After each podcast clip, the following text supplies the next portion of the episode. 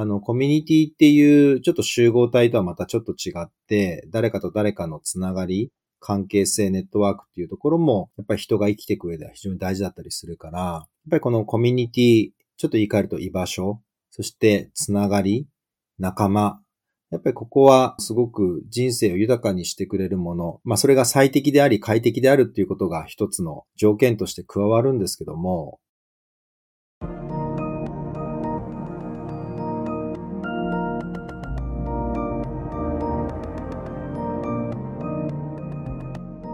NPO 法人まちづくりエージェントサイドビーチシティのポッドキャスト番組 SB キャストです。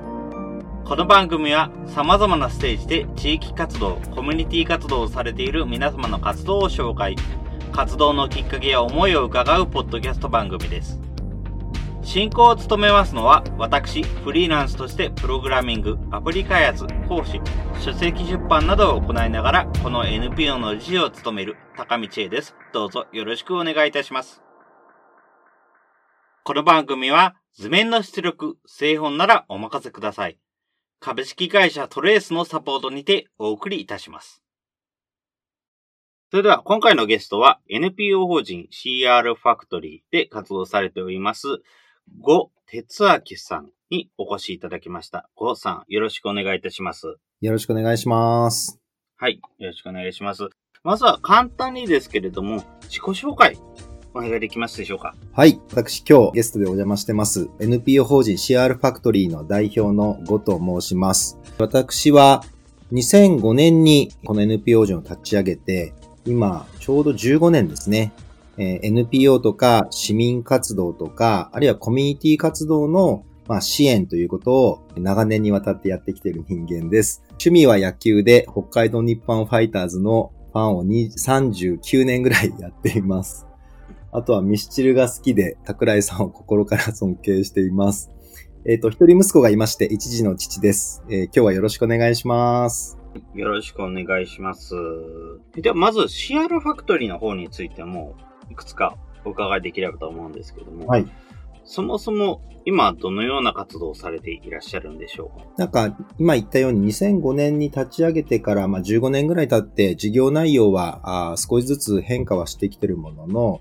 えー、主には NPO とか市民活動とか地域活動とか、あるいはサークルなども含めたあのコミュニティ活動の、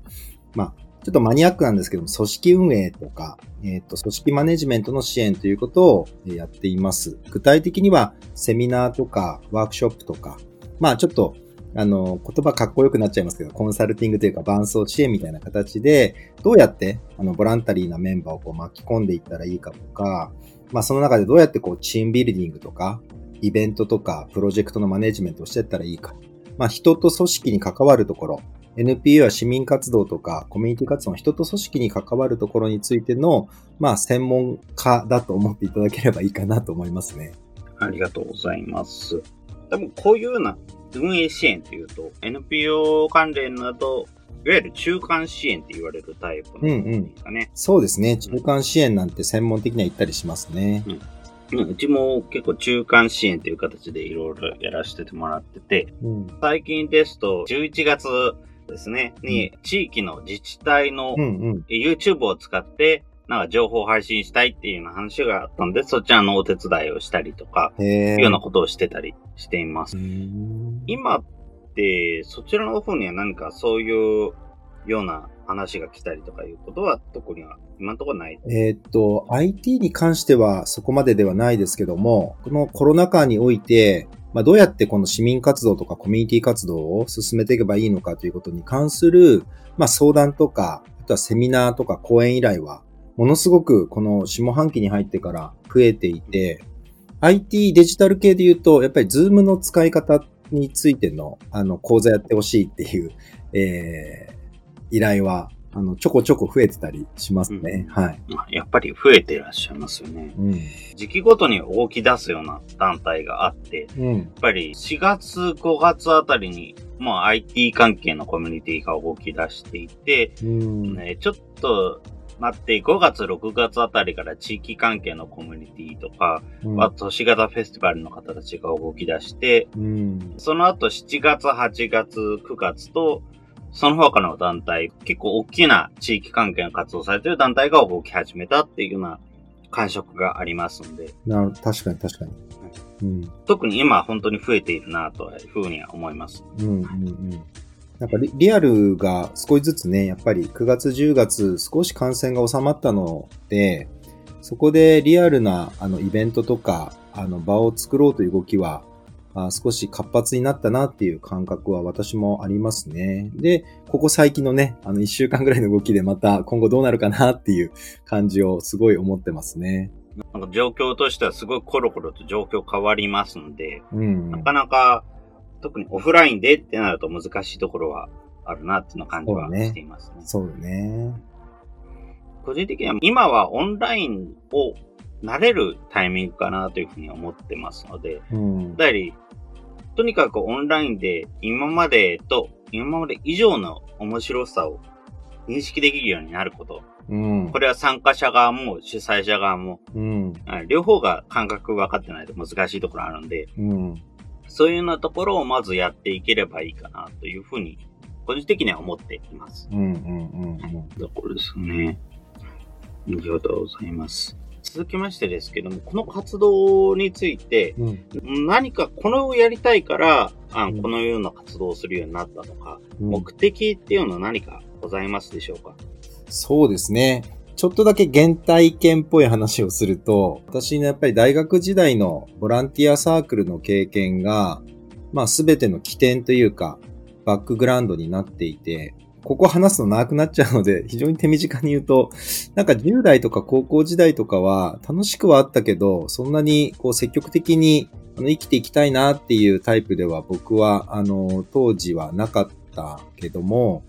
大学の4年間の、いろいろあるけど、やっぱりこのボランティアサークルでの4年間の活動を通して、ちょっとうまく説明できないんですけど、私にはこう人生に居場所ができたというか、あとは仲間ができたなとか、つながりができたなっていう感覚がすごくあって、で、それはなんか社会全体というよりか私の人生、私個人をとても大きく変えてくれたっていう、あの、大きな原体験があります。で、もともと社会問題にすごい関心があって、世の中はどうなったらもっと良くなるんだろうかとか、一人一人が幸せになっていくためにはどうしたらいいんだろうかとか、そういうことをよく考える人間ではあったんですけども、その中で、その人生とか人に居場所や仲間があること、自分にとってなんか快適なというか最適なコミュニティとつながりがあるっていうことが、どれほどにこう人生をこう輝かせてくれるかというか、あの人をなんか生きる意欲を沸かせてくれるなっていうことをすごく思って、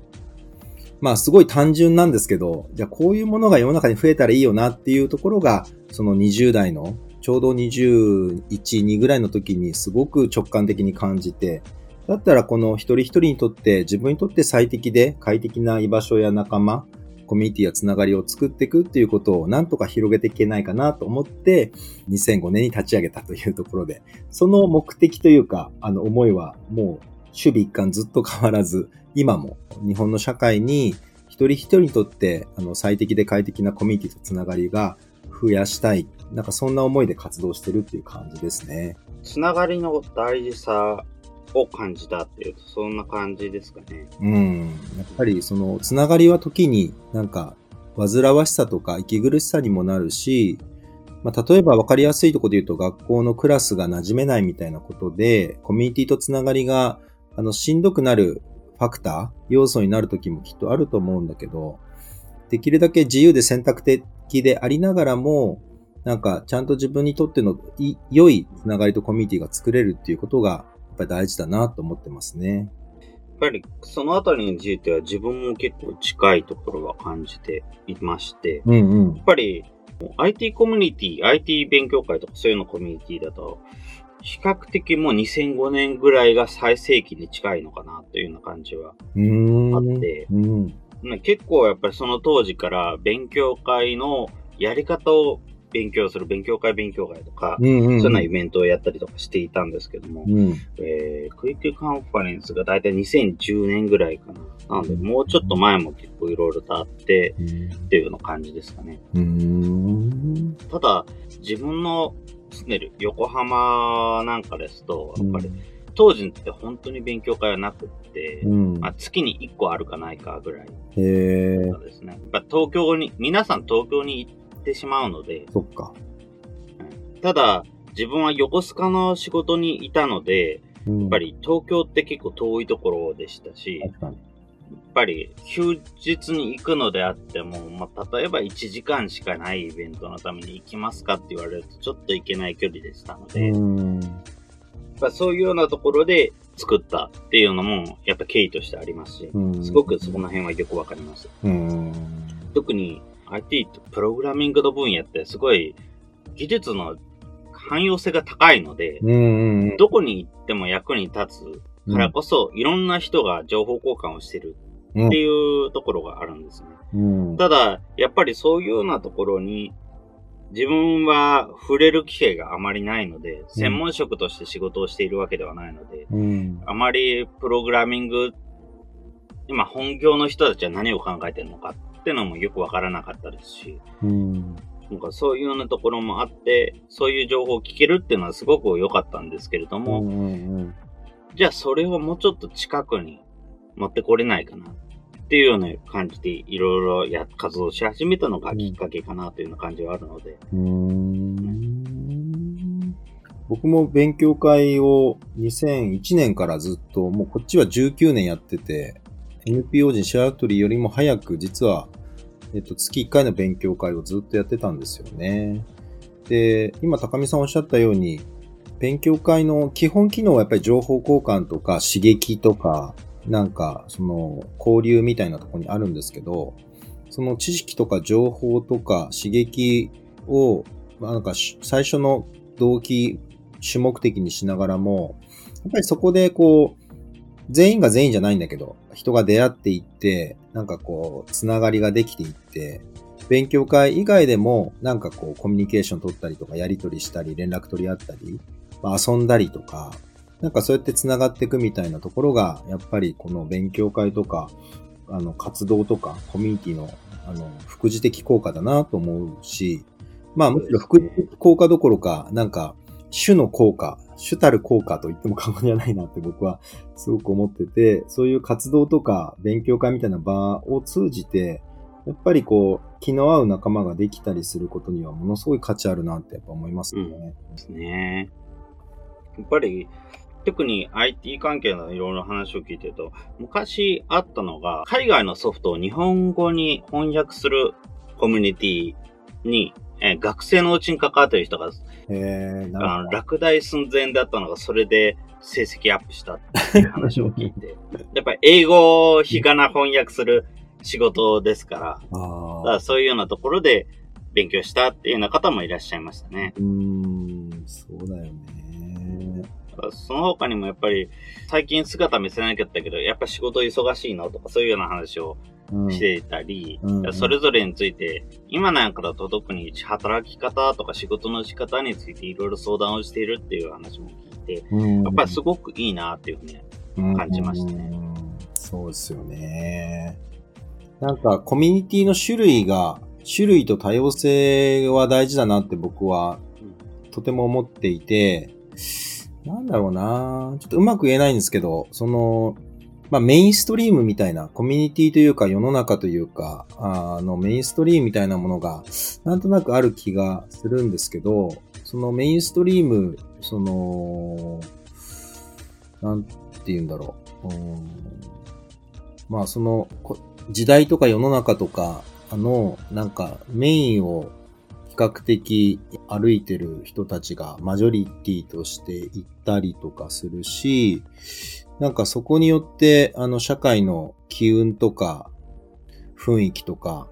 あるいはメディアの情報とかもそれによって影響されて規定されていく感じっていうのはなんとなく僕は考えていて、なんかその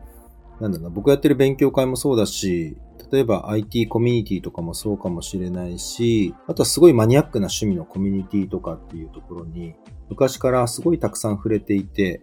で、僕は野球観戦サークルもやってたりとかするから、だから野球観戦サークルはちょっと言い方変ですけど、やっぱりすごいマニアックな人が集まるんですけど、なんかそういう人たちの、あの、生き方とか、えっと、声とか、あとはそのコミュニケーションのスタイルとかって、なんかあんまりメインストリームじゃないから、なんかあん、なんだろうな、取り上げられないというか、目に留まらないなっていうのはすごく思っていて、なんかそこに対するなん、なんとも言えない問題意識というか、なん問題意識というと言葉を大げさなんですけど、なんか、いろんな多様なコミュニティがネットゲームも含めてすごくあるなと思ってて、うん、そういう、なんだろうね、その、コミュ力が高いとか高くないとかっていうことに、あの、囚われない、あの、選べる多様なコミュニティのが世の中に散らばってることってすごい大事だなっていうのはすごく熱く思ってることの一つですね。そうですね。うん。自分も5月、6月から多分ほとんどの活動がインターネットになったので、うん。インターネットになったからこそ本当にあんまり行けないコミュニティにも顔を出せて、うん。例えば朝8時半に30分だけ行われます。えー移動距離で30分ぐらいかかるところうん。のコミュニティですと多分無理なので、そうっすよねち。ょっと8時に着くように出たら多分うちは7時には出なきゃ、7時には出る準備しなきゃいけないうん。し、えーちょっとそれでやると厳しいなと思ってたところですけども、それにいうところとかに顔を出せて、うん、やっぱりいろいろ交流の場は広がったっていうのはあると思いますし、今まで知れなかった考え方にも触れることができたと思うので、うんうん。やっぱりそこはすごく、あいろんなコミュニティに触れられるっていうのはすごくいいと思います。ね、そういうこのコミュニティがあるっていうのがすごく大事だなと思うんですけども、その一方で、うん。結構他のコミュニティ同士、コミュニティ同士って結構連絡があんまりないのかなっていうような感じもすごく感じていて、うんうん。IT 勉強会のコミュニティってうん。結構いっぱいありますけれども、うん。やっぱ IT コミュニティの方に地域のコミュニティの人がふらっと入っているっていうことはあまり見かけないし、うんその逆もあまり聞かない。うんうんうんうん。多分例としてはあると思うんですけれども、うん。こういうのってうん交わらない理由っていうのはなんで、なぜかうんと思いますか？なんでだろうね。なんか非常に関心のあるというか興味深いテーマだなと思うし、なんかそれは、なんかその IT と地域リアルっていうわけだけではない、なんだろうな。例えばこう体育会系の、私はずっと野球部で野球やってたから、なんかノリが体育会系みたいなところは少なからずあるかもしれないけど、やっぱりその文化系の人たちのコミュニティとは、また、なんだ、どっちがいい悪いじゃなくて、なんかやっぱりこう雰囲気というか、あの質が違うってことがあったりするだろうし、あとは、やっぱり言語、非言語みたいなこと、まあそれが音声なのかとか、あるいは文章とかチャットなのかみたいなことによっても、なんか、なんだろうな、魚が泳ぎやすいというか、水が合うみたいなことが、なんか多分あるから、いろんな池というか川があって、その泳ぎやすくて、あの、住み心地のいい水、川、池が、やっぱり人によって違うんだろうなと思ったときに、あの、IT とかオンラインが心地いい、えっと、人たちの、なんかその持ってる特性と、あの、地域で会って会議して飲んでみたいな、なんかそれが心地いい人たちの特性に多分、なんかこう、なんだろうな、生物種としての、その、うん。あの、川に住む魚と海に住む、あの、魚の、なんか淡水魚と、あの、海水魚の違いぐらいのなんか、特性があって、やっぱり、あの、塩気の濃い海では、なかなか淡水魚は、なんか生き心地悪いだろうし、みたいなところで、なんかそこはなんか、まあ混じった方がいい悪いっていうのは、なんか本当にケースバイケースだし、僕はなんかちょっと、あの、短絡的に言うと混じったらいいなと思うんだけども、なんかなかなか混じりづらい、えっ、と、人の特性とコミュニティの特性が多分あるんだろうなって気はしますね。うん、そうですね。人の特性、すごくそこはあるかなっていう気がするんですけども、その一方、例えばあの、つながりフェスっていうのが先日からうん時々リモカンファレンスで開催されてるんですけども、うん。だからそこだともう本当にオンラインすごく楽しいっていうような方がいらっしゃって、別に IT 関係の活動をされてる方っていうわけではないのに、うん。そういうような方がいらっしゃって、うん。でもそれでも、そういうような方が他のところでいるのを見たことがないっていうのはなんていうか、まだ情報が行き届いてないのかもしれないですけども、うんうん。やっぱりうんうん。インターネットのこの活動が多くなったって言っても、たかだかまだ半年も、半年過ぎて1年は経ってないので、うん。なんでまだまだ情報が行き届いてないだけなのかもしれないですけども、うん。なんか、すごくちょっと、せっかくいいこと、同じこと話してるのになんかもったいないなっていうような感じは。少ししてますね。なるほどね。特に最近都市型フェスティバルって、あの、078神戸とか、うん。福岡の明星和楽とか、うんうん。あとは北海道の NoMaps とか、うん沖縄のリープデイっていうのがありますけれども、うん。やっうん。ぱりそういうようなところでも結構、例えば IT を、IT 教育って今どうなのかとか、うんうんあの環境構築、学校の環境構築とかどうなのかとか、そういうような話をしたりはするんですけれども、うんうん結局、同じところからスタートなんですよね。うん。なんで、うんうん意見共有ができてないっていうのがすごくもったいないな。なるほどね。この同じ内容だったら多分土地って関係ないので、うん。多分もっといろんな話を同じとこでみんなでやったら面白いことになるんじゃないかなっていうふうにはすごく感じたんですね。うん。だからそういうような情報をもっと集約する新しいコミュニティの形、必要なんだけど、まあそうなんないかなっていうような感じがすごく。うんじゃあ毎回ゼロからなんか話し、話さないと、みんなの、みんながついていけないというか、共有度、共有度上げていかないといけないから、結局ゼロからいつも話す感じになっちゃってるっていうかそうですねそうですか？そうですね。なんか、、まあ多分視聴者がそれだからっていうのがあるので、うん。最初の今のうちはしょうがないところはあるのかもしれません。うん。あの、078神戸はもう2回目だったんですけども、うん他の都市型フェスティバルはみんな1回目だったので、うんなので、それでまだ、まだそうなってないっていうところはあると思うし、うん。来年以降、まあどちらにしろオフ、オンラインはハイブリッドでやるとは思うので、うんうんその時に変わっていくのがわかるのかもしれないんですけども、うん。うん。まだ今年のところはそこまで何かえ一緒になって何かやってるっていうことはあまり感じませんでしたね。うん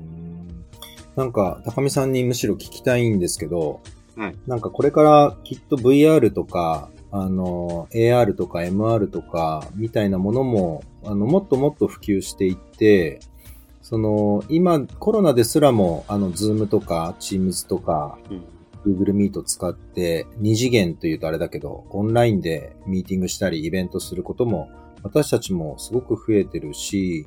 でもそれがまた VR とかを使った空間を通して人と会ったりとか、体験をしたりっていうことが、なんか割合的に増えてくるんじゃないかなっていう気がしてるんですよね。まあ、つまり、リアルとか対面っていうものが、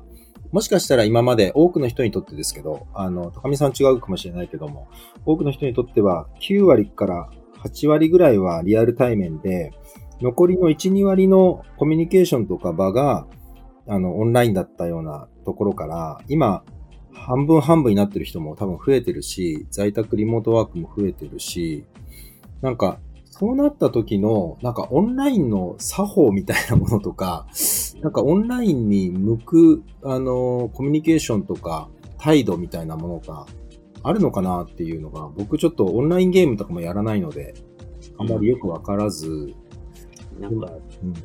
そこは、あの、自分たちも実は割とそう同じなんですよ。あのやっぱり、IT 勉強会もオンライン化したっていうのが本当にここ最近の出来事で、うーん4月までって、ほとんど、あの、対面イベントが多かったんですね。3月はそもそもやってなかったので、で ね、3月は本当にすごく尖ったコミュニティがちょっとオンラインやってみるっていうぐらいなもので。なるほど。で、4月になってそろそろ IT コミュニティが、なんか Teams のライブイベント使うとか、うん、Google Meet 使うとか、Zoom の配信機能使うとかでやってきたぐらいなもので、まあそんなに多くなかったし、今もまだそこまで多くはないっていうところはあります。なので結構やっぱりそこは変わってなかったりするんですけども、オンラインでやるときの自分は最近思っているのが、うん、あの、オンラインでイベントに話をするときとか、うん、オンラインイベントにコメントを出すとかとかに気をつけてるのは、うん、例えばまず一つは、こことかそことかあそことか、そういう、あの、指示語を使わないってことですね。やっぱそれやると、あの、どこのことを指してるのかわかんなくなるので。なるほどね。っていうのと、あとは省略語を使わないっていうことですね。へ例えば、自分この間聞いてびっくりしたんですけども、HSP っていう言葉ありますよね。あの、ハイセンシティブパーソンっていうふうになりますけども、自分たちにとってはホットスーププロセッサーっていうものが先にあるので、そっち連想するんですよ。いわゆるプログラミング言語の一つで。そういうのありそうだね。あのそういうのはあったんですけども、そっちの方ばっかり連想しちゃうので、どっちにしてもそういうイメージに振られちゃう。なるほど。あとは、この間資格試験の勉強で出てきたのが AWS っていうのですね。Amazon のウェブサービスを自分たちは連想するんですが、うんうんね、人によっては、あの、人型の破壊兵器のことを指すっていう場合があり得るっていうことで、えー、だからそういうようなところもあるので、なるべく略語は使わない。あの特にインターネットで生配信とかで見てるときって、若干ながら放送の遅延があるので、うんうんうん誤解を解くのにどう頑張っても20秒以上かかるんですよね。だからそういうようなことがないようになるべく略語は使わず、指示語も使わず、主語ははっきりとしてっていうようなところですね。面白い。そういうのは一つやり方としてあるのかなっていうふうに思っています。なるほどね。いや、なんか、あのー、まだ全然詳しくないながらの予感なんですけど、アバターみたいなものも使われてくると、まあ、今回のこのコロナもでもそうなんですけど、私たちのセミナーにも、やはりこう、なんだ、外出が難しい人たち、えっ、ー、と、子育てをしているとか、介護をしているとか、まあ、し、あの、身体に障害があるとか、気持ち的に、あの、外出するのが難しいっていう人たちが、リアルでやってた時とは違って、やっぱり参加してくれることがポコポコ増えてきたんですよね。これって、私はコロナのいいところだったなってすごく思ってて、やっぱりリアルな場で、あの、コミュニケーション能力高くて、初めましての中でもグループワークできるみたいな人が、なんか電車に乗って、その私たちのオフィスでがある田町、三田に来て、なんかセミナーに参加するっていうことは、なんか、どこか、なんだろうな、ある意味条件があった感じがするところが、コロナによって条件がなくなってるわけじゃないんだけど、えっと、外出や移動が難しい人も参加できるようになったっていうのは、非常に大きな転換だなと思ってて、でさらに思うのは、まだまだ Zoom はそうでないんですけど、やっぱりテキストの力というか、やっぱりまだまだ人間のコミュニケーションって、その表情とか、なんだろうな、あの、話が上手い下手みたいなところによって、ちょっとしたアドバンテージとか、逆にディスアドバンテージがついちゃうところがあるけども、なんかもう少しテキストベースで参加できるような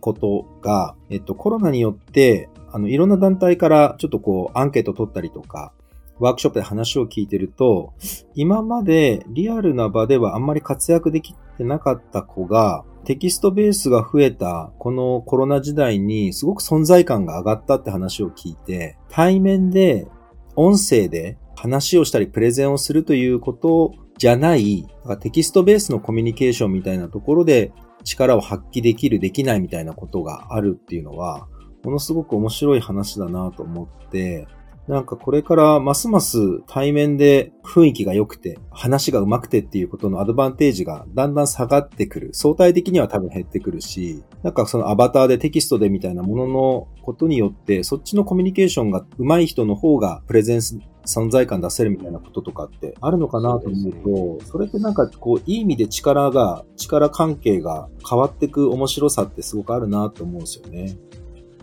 そうですね。なんていうか、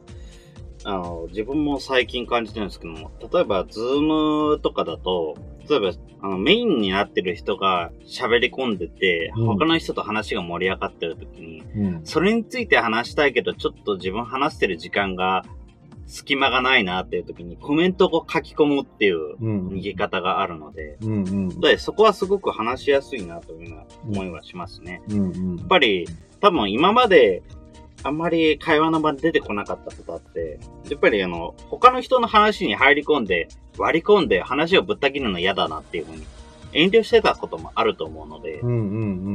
そういう遠慮をしなくても、ズームのコメント欄とか、うん。あとは他の、うんチャットスペースとか、そういうところに書き込んでおけば、とりあえず話自体は腰を折らずにうん。途中で話をして、後でなんか話が盛り上がった後に拾ってもらうとか、うんうん。そういう風な形ができるんで、そうですそれはすごくいいなというふうに思いました。うん。本当にちょっとしたことだけど、なんかそれでコミュニケーションの力学がちょっと変わってる気がして、なんかそこってすごくなんか注目したい変化の一つだなって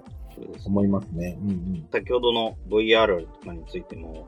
ちょうど他のコミュニティのイベントでは、集まれ動物うん。の森とかうんうん結構話題に出てて、うーん、自分もあ集まれ動物の森だけはやってないので、そろそろやんなきゃダメかなと思ってるところですけども。はいなんで、なんかそういうようなところとか、うん。もう、いうコミュニケーションも増えていくと思いますし、あれだと、あの、キャラクターのアクションで応答をするとかいうこともできますし、ああ、なるほどね。そうだよね。あとは、あの、先の話になっちゃうと思いますけれども、例えばもう完全な VR うん。の空間であれば、うん。今だと、えー VR チャットとかのサービスでいろいろ話をしているっていう人もいますし。あと SF の、ほぼ SF の世界になっちゃいますけども、例えばうんソードアートオンラインのっていう作品の中では、まあ向こうのに VR の場で宿題をみんなで勉強会やろうっていう学生さんだといましたし、そういうのって出てくるのかなっていうような感じはうん。しますね。なんかオンライン上だと人格変えてるみたいな人だって多分中にはいるんだろうなとか思うと。なんかリアルな、あの、人格とオンライン上の人格って多少違うってこともきっとあるだろうし、なんかそこの使い分けも面白いなと思うしね。うん。多分本当にそういう使い分けという場所による使い分けっていうのはすごいたくさんあると思うので、うん。やっぱり逆に使い分けられる方がいいのかもしれないっていうような感じはありますね。うんうんうん。やっぱり。例えばもう本当にいつでもかんでも同じキャラでやるっていうのも難しいと思いますし、うん、例えば会社の場とか、うん。地域のコミュニティの場とか、うん。まあ、コミュニティはコミュニティでも集まってる人が全然違う場とか、それぞれの場所に話をしていかなきゃいけないなっていうのはあると思います。うん。確かに。ちなみに、もう一つ感じていることで、うん。インターネットでいろんな人と会えるようになるっていうのはすごくいいことなんですけれども、うん。その代わりちょっと懸念で感じてるのが、インターネットでやると、今、遠くの人とはすごく仲良くなれるんですけれども、うんうん近くの人とどんどん疎遠になるっていううん。性質があるなというふうな感じがしていてそれをどうにかできないかなっていうようなところはありますね。ああ、それは地理的に近いって意味ですよね。そうですね。うん。だから、自分も今、自治会の人とか、うんあとは同じ区の人とか、ん横浜市内の人とかと話す機会って、とことん減っちゃいましたし、もちろん。ん横浜の、横浜って単位まで行くとさすがに、たまに、ああ、偶然横浜ですねっていうような人がいたりすることはあるんですけれどうも、ん。ただ本当に区内で誰かと話したかっていうと全然話さないし、一方、福岡の人とよく話すとか、うんうん。神戸の人とよく話すとか、そういうことはよくある状態になったんですけども、やっんうんぱりそこはちょっともうちょっと地域の人とも話をしてみたいなっていうようなところを感じてますね。うん。なるほどね。そうだよね。なんかこう、あの、よく言われるのは、あの、フラットという偶発が減ったみたいな話は、やっぱり多いなと思いますね。私も、あの、最近しょっちゅう岩手のメンバーと Zoom やるし、北海道のメンバーともよく Zoom やるし、やっぱり IT のリテラシーと気が合うっていう、この二つによって、かなりこう、選択的に人がつながるかなと思った時に、なんかそれがたまたま地域に IT リテラシーと気が合うっていう、この二つが揃った人がいないとなると、当然あんまりコミュニケーションにつながらなかったりするから、やっぱりリアルな対面は、なんかね、道ですれ違って挨拶しちゃうみたいな、なんかそういうこととか、あの、偶然焼肉屋さんであって、あ、どうもっていう、なんかそのフラット感とか偶然がやっぱりどうしてもなくなったのは完全に構造問題だなって感じはしますね。そうですね。うん、やっぱり今でもある程度偶然っていうのはまあなんとかあったりはしますけれども、例えば今だとちょうど自分もちょっとさっきバーチャルランチクラブってところで話をしてたんですけれども、知らない、まあ、同じ会員で登録してる人に限りですけれども、うん、その人と対面をして、まあ、ビデオで繋いで話し合いをできるっていうようなサービスですね。うんうん、で、結構いろんな分野の人、学生さんとかも含むいろんな人がいるので、やっぱ話せるネタはすごく多いんですけども、やっぱりそれでも申請制になる以上はどうしても、先ほどの通り話が合うか気が合うか、なんか、どっかしら共通点が見出せるか、じゃないと、どうしても繋がらないっていうところがありますね。そう、やっぱり他のダベルとか、スタンド FM とか、そういうのは、あの、オンラインで配信ができるサービス、会話ができるサービスも、みんな同じ問題がありますね。うん。そうか。申請主義っていうのはよく行政で使われる言葉だけど、なんか、ちょっとオンラインにも通じるとこあって面白いなと思って。そうですね。うん、そうですね。なんだろうな。例えばそのホームレス一つとっても、やっぱり行政って申請主義だから、なんか生活保護を受けたいと思っても、申請をしないと受けれないっていう、あの行政の方からそれをやることができないっていう、なんかその話とかなり近いなと思ってて、うん、なんかどさくさ紛れにフラッと繋がらないというか、やっぱり申請っていうなんか主体性とか意欲が、やっぱりちょっとだけ必要だったりとかするのかなって思ったときに、うん。それはある意味、こう、つながるということに対する、なんだろうな。自由で選択的で、その煩わしいつながりに巻き込まれないっていう、すごい、すごいプラスな面もあるし、一方で、なんか待っているだけではつながれないっていう、なんかその辺の難しさというか、残酷さみたいなものも両方あるなと思って、すごい面白いなと今思いました。ね、はい。今最近、図書館総合店で時々、オープンスペースをやっていたりしているんですね。うんうん、もう、ズームの部屋開けてるんで、誰でも自由に入ってください。なるほど、なるほど。なんかがあるので、ひょっとしたらそれが一つのヒントにはなるかなという気はしますけれども、いかんせんやっぱ完全に URL をオープンにしてしまうと、そそれはそれで嵐の危険っていうのもありますし、そうだよね。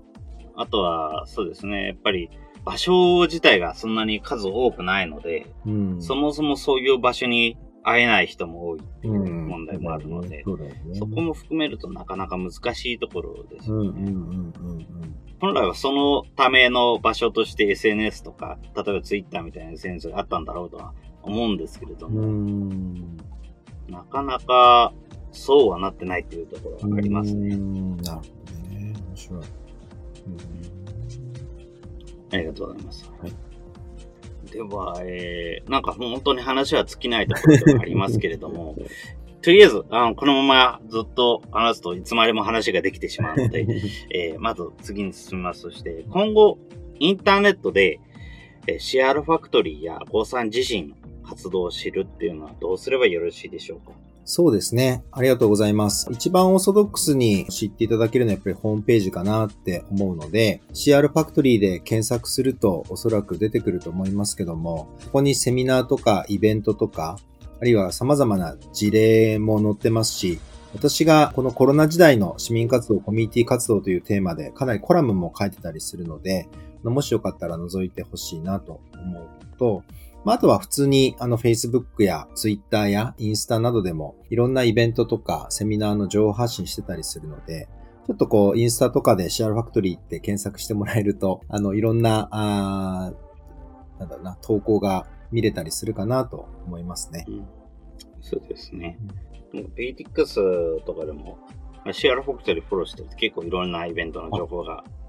来ますので。あありがとうございます。それでは、と最後にですけれども、うんうんこちら CR ファクトリーとかの活動のキーワード、これを大事にしているなどあれば、そちらを改めてお伺いできますでしょうか。ですね。このキーワードは本当にいろいろあって、一番オーソドックスなところで言うと、やっぱりコミュニティがキーワードなので、CR ファクトリーの最も表すキーワードはやっぱりコミュニティだなと思うし、加えて言うのはやっぱりつながりかな。あの、コミュニティっていうちょっと集合体とはまたちょっと違って、誰かと誰かのつながり、関係性、ネットワークっていうところも、やっぱり人が生きていく上では非常に大事だったりするから、やっぱりこのコミュニティ、ちょっと言い換えると居場所、そしてつながり、仲間、やっぱりここはすごく人生を豊かにしてくれるもの。まあそれが最適であり快適であるっていうことが一つの条件として加わるんですけども、やっぱりその自分にとって居場所だなと思えるコミュニティがあることはとても大事だと思うし、何か一緒に人生を楽しみ合える仲間とか、辛い時しんどい時に声かけて話聞いてくれて、支えてくれるつながりがあるっていうことはとても大事だと思ってて、やっぱりそのコミュニティとつながりっていうのがキーワードですかね。ですね。ありがとうございます。自分も本当にコミュニティ、うん。やっぱりまだまだこう繋がれてないところとか、コミュニティとして活動できてないところとか結構あったりしますので、うんまあ、今の時期だからこそっていうのもありますが、もっと人のつながりを増やして、これから少しでもつながる、行く先が増えるうんような風になってくれればいいなっていうような感じをしますね。うんうんうんうん。そうですね。本当私もそれはすごくそう思いますね。だからそういうようなことをいろいろと自分たちとしても支援していければいいかなうん。というふうに思います。それこそ先ほどの近くの人と繋がれないっていうのも、なかなか波長が合う人がいないっていうのもあるんですけど、技術面の問題もかなりありますので、うん。なんでそういうようなところをいろいろとやっていければいいかな、うん支援していければいいかなっていうふうにますね。うんありがとうございます。はい。その他、何かこれを、これは言っておきたいなっていりますか？いやでも本当に今日は面白くて、いろんな深い話ができたり、まあいつもとちょっと違う話もできてすごく面白かったし、まあ言っておきたいことはすごいたくさんあるから、なんか言い出すとキリがないので。あ、ちょっと宣伝一つだけするあ、と、はい。はい。あの、来年の3月の20、21、あの、20日と21日に、あの、毎年恒例のコミュニティフォーラムというのをやっているんですけども、えっと、それを、まあちょっと 2days になるかどうか、まだ最終決定はしてないんですが、えっと、3月の20日土曜日と21日日曜日の 2days で、あの、コミュニティフォーラムを、あの、開催しようと思っているので、なんかリスナーの方で、なんか、ああ、今日の話聞いて、コミュニティもうちょっと深めたいなとか思った方がいたら、ちょっともしよく関心があったら、まだ、あの、リリースはされてないんですが、もしよかったらご参加くださいというとこですね。ありがとうございます。もう3月、そんな時期なんですね。ね、ほんと、あっという間。いや、もう、ある意味、うん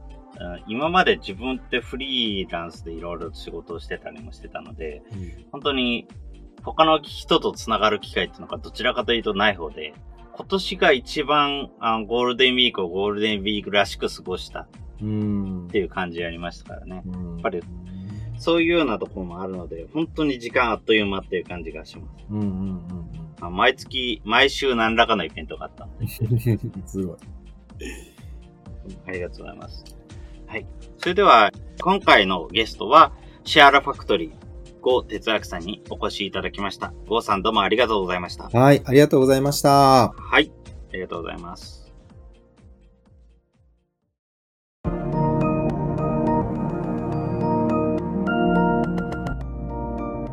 今回は NPO などの組織運営支援、コンサルティングなどを中心に行う NPO 法人 CR ファクトリー代表の呉哲明さんとこれからのコミュニティの形についての対談を行いました。CR ファクトリーは人と組織に関わる専門家として NPO、地域活動、コミュニティ活動の組織運営支援など、いわゆる中間支援事業を中心に行う NPO。2005年に発足し、活動形態を徐々に変えながらも、コミュニティに関わる様々な支援、セミナー開催などを行っています。オンラインの活動が主となっている今も、NPO 組織に関わる様々なセミナー、ワークショップを Zoom などを使って行っています。多くの団体でオンラインでの活動がメインとなった今、ゴさんはコミュニティのあり方が変容していることを感じています。偶然による出会いの現象。言葉ではなくテキストによる力の存在。今までリアルであまり活動できなかった人の存在感の向上。対面で雰囲気が良くて話が上手くてという人のアドバンテージが相対的に減っていき、良い意味でのコミュニケーションにおける力学の変化。これにとても強い興味を感じているとのこと。偶然による出会いが少なくなり、どさくさ紛れにフラッとつながるということが難しくなった今。それは自由で選択的であり、煩わしいつながりを作る必要がないというメリットを持つ反面、待っているだけではつながれないという難しさや残酷さという側面もあります。この力学の変化にどう関わっていくか、どう近くの人とつながりを維持していくのか。これは私たち街づくりエージェントサイドビーチシティとしても考えるべき課題だと感じます。CR ファクトリーの活動のキーワードは、コミュニティ、居場所、つながり、関係性ネットワーク、そして仲間。何か一緒に人生を楽しみ合える仲間を作る。そのための支援を行う団体が CR ファクトリー。皆さんもセミナーやウェブサイトのコラムなどからまずは CR ファクトリーに関わってみてはいかがでしょうか？最後に感想の受付ですが、このポッドキャストの感想は Twitter や Facebook などで受付しております。ハッシュタグ sbcast045 アルファベットで sbcast 数字の045で投稿いただけると幸いです。それらが使えないという方は、ちづくりエージェントサイドビーチシティサイトのお問い合わせフォームなどからご連絡ください。今後もこの番組では様々なステージで地域活動、コミュニティ活動をされている皆様の活動を紹介していきたいと思います。それぞれの視聴環境にて、ポッドキャストの購読、ないし、チャンネル登録などをして次をお待ちいただければと思います。それでは今回の SB キャストを終了します。お聴きいただきましてありがとうございました。この番組は図面の出力、製本ならお任せください。株式会社トレースのサポートにてお送りいたしました。